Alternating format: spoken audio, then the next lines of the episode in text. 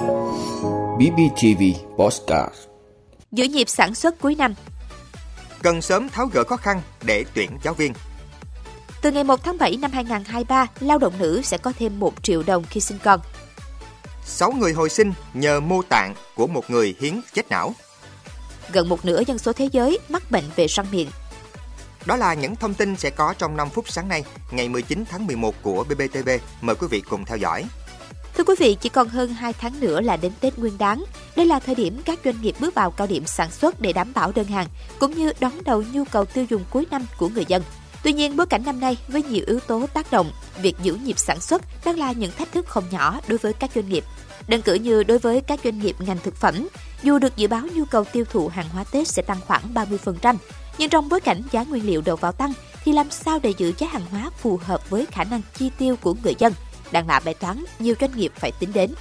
Để đảm bảo ổn định giá cả và đáp ứng đủ nhu cầu mua sắm tăng cao dịp cuối năm, Sở Công Thương Thành phố Hồ Chí Minh cho biết đã có phương án phối hợp các cơ sở, ban ngành nhằm cắt giảm các chi phí trung gian, hợp tác cùng các hệ thống ngân hàng nhằm hỗ trợ lãi suất trong các chương trình bình ổn giá, giúp doanh nghiệp tiết chế sự gia tăng giá cả. Còn đối với các doanh nghiệp hàng xuất khẩu, đây cũng là thời điểm để tăng tốc sản xuất, hoàn tất các đơn hàng xuất khẩu. Tuy nhiên năm nay, nhiều nhà máy đang phải giảm công suất, vắng bóng công nhân do những khó khăn về đầu ra từ các thị trường chủ lực. Để giữ nhịp sản xuất, bên cạnh sự nỗ lực của doanh nghiệp, nhiều địa phương đã chủ động triển khai các giải pháp để hỗ trợ. Bên cạnh nỗ lực tự thân của doanh nghiệp, chính quyền địa phương cũng đã khẩn trương triển khai những giải pháp hỗ trợ. Như tại An Giang, chính quyền tỉnh đã tổ chức đối thoại với doanh nghiệp, từ đó doanh nghiệp đã bổ sung chính sách hỗ trợ và giữ lại khoảng 1.000 lao động có hoàn cảnh khó khăn. Các giải pháp dài hạn hơn cũng đang được chính quyền các tỉnh thành xúc tiến như giới thiệu việc làm cho người lao động mất việc đến các doanh nghiệp có nhu cầu cũng như đẩy nhanh việc thu hút các dự án đầu tư để tạo việc làm.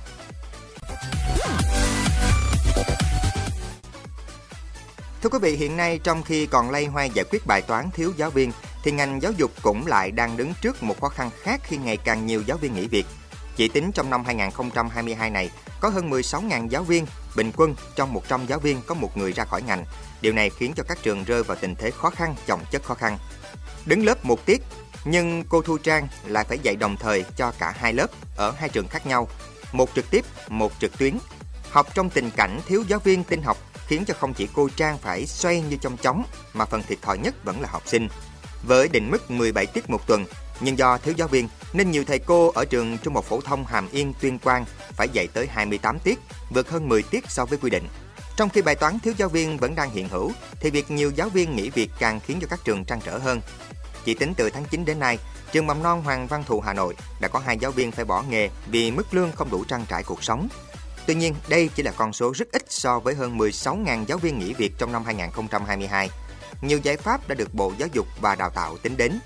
Nâng lương, phụ cấp hay cải thiện môi trường làm việc sẽ là yếu tố cần thiết để giữ chân giáo viên ở lại với nghề. Song để giải quyết được triệt để bài toán thiếu giáo viên hiện nay thì cần tháo gỡ nhiều khó khăn trong công tác tuyển dụng. Bởi theo thực tế, biên chế cho ngành giáo dục đã được phê duyệt, song nguồn tuyển thì lại không dễ. Và thực tế thì nhiều địa phương vẫn đỏ mắt đi tìm giáo viên.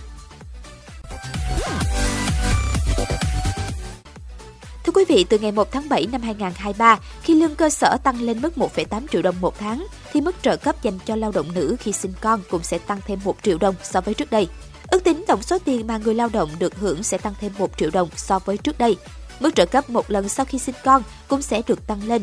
Lao động nữ sẽ được nhận trợ cấp một lần cho mỗi con bằng hai lần mức lương cơ sở tại tháng lao động nữ sinh con. Trường hợp sinh con nhưng chỉ có cha tham gia bảo hiểm xã hội thì người cha được nhận khoản tiền này. Như vậy, nếu như sinh con từ ngày 1 tháng 7 năm 2023, thời điểm mà mức lương cơ sở tăng lên 1,8 triệu đồng một tháng, thì người lao động sẽ nhận được mức trợ cấp một lần lên đến 3,6 triệu đồng. Trong khi trước đó với mức lương cơ sở là 1,49 triệu đồng một tháng thì mức trợ cấp này chỉ là 2,98 triệu đồng. Mức trợ cấp tăng lên đến hơn 600.000 đồng. Đây cũng là mức tăng cao nhất của khoản tiền trợ cấp một lần mà người lao động nhận được sau khi sinh con.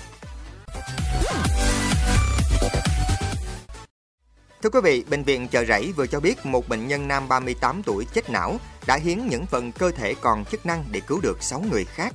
Trong đó, phần da được các bác sĩ ghép thành công, trở thành ca ghép thành công da đầu tiên từ người hiến chết não ở Việt Nam. Cụ thể, quả tim, hai quả thận, hai giác mạc của người hiến đã được ghép cho 5 trường hợp. Còn phần da được ghép cho nam thanh niên 27 tuổi ngụ Đồng Tháp bị bỏng nặng phần lớn diện tích cơ thể. Sau ca ghép, các bệnh nhân đều hồi phục tốt.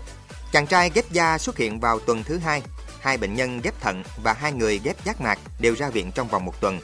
Bệnh nhân ghép tim do tình trạng nặng hơn vừa xuất hiện vào ngày 16 tháng 11 vừa qua sau hơn 4 tuần nằm viện với chức năng cơ tim đã hồi phục hoàn toàn một cách ngoạn mục. Năm 2010, Việt Nam bắt đầu triển khai ghép tạng từ người hiến chết não. Theo Trung tâm Điều phối Ghép tạng Quốc gia, mỗi năm cả nước vận động được khoảng 10 người chết não hiến tặng mô tạng. Từ nguồn hiến này, hơn 400 người được ghép phổi, gan, thận, tim, giác mạc trong hơn một chục năm qua.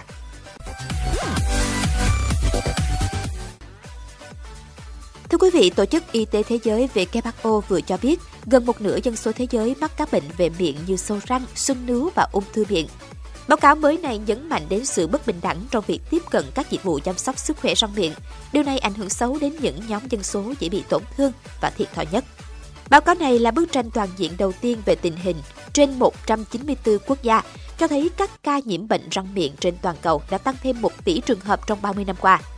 WHO cho rằng đó là một dấu hiệu rõ ràng cho thấy nhiều người không được tiếp cận với các biện pháp phòng ngừa và điều trị các bệnh răng miệng. WHO cho biết sâu răng không được điều trị là tình trạng phổ biến nhất, ảnh hưởng đến khoảng 2,5 tỷ người trên thế giới. Bệnh nướu răng nghiêm trọng, nguyên nhân chính gây mất răng toàn bộ, ước tính sẽ ảnh hưởng đến khoảng 1 tỷ người và khoảng 380.000 trường hợp ung thư miệng mới được chẩn đoán hàng năm. Báo cáo cũng nhấn mạnh đến những rào cản trong việc cung cấp các dịch vụ chăm sóc sức khỏe răng miệng đầy đủ, bao gồm cả việc thăm khám nha sĩ thường đòi hỏi chi phí tự trả cao. Điều này có thể dẫn đến chi phí thảm khốc và gánh nặng tài chính đáng kể cho các gia đình và cộng đồng. Đồng thời, việc phụ thuộc vào các nhà cung cấp chuyên môn cao và thiết bị công nghệ cao khiến nhiều người không thể tiếp cận được các dịch vụ này.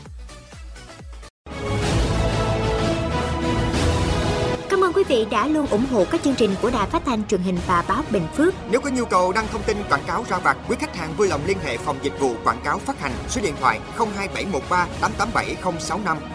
BBTV, vì bạn, mỗi ngày.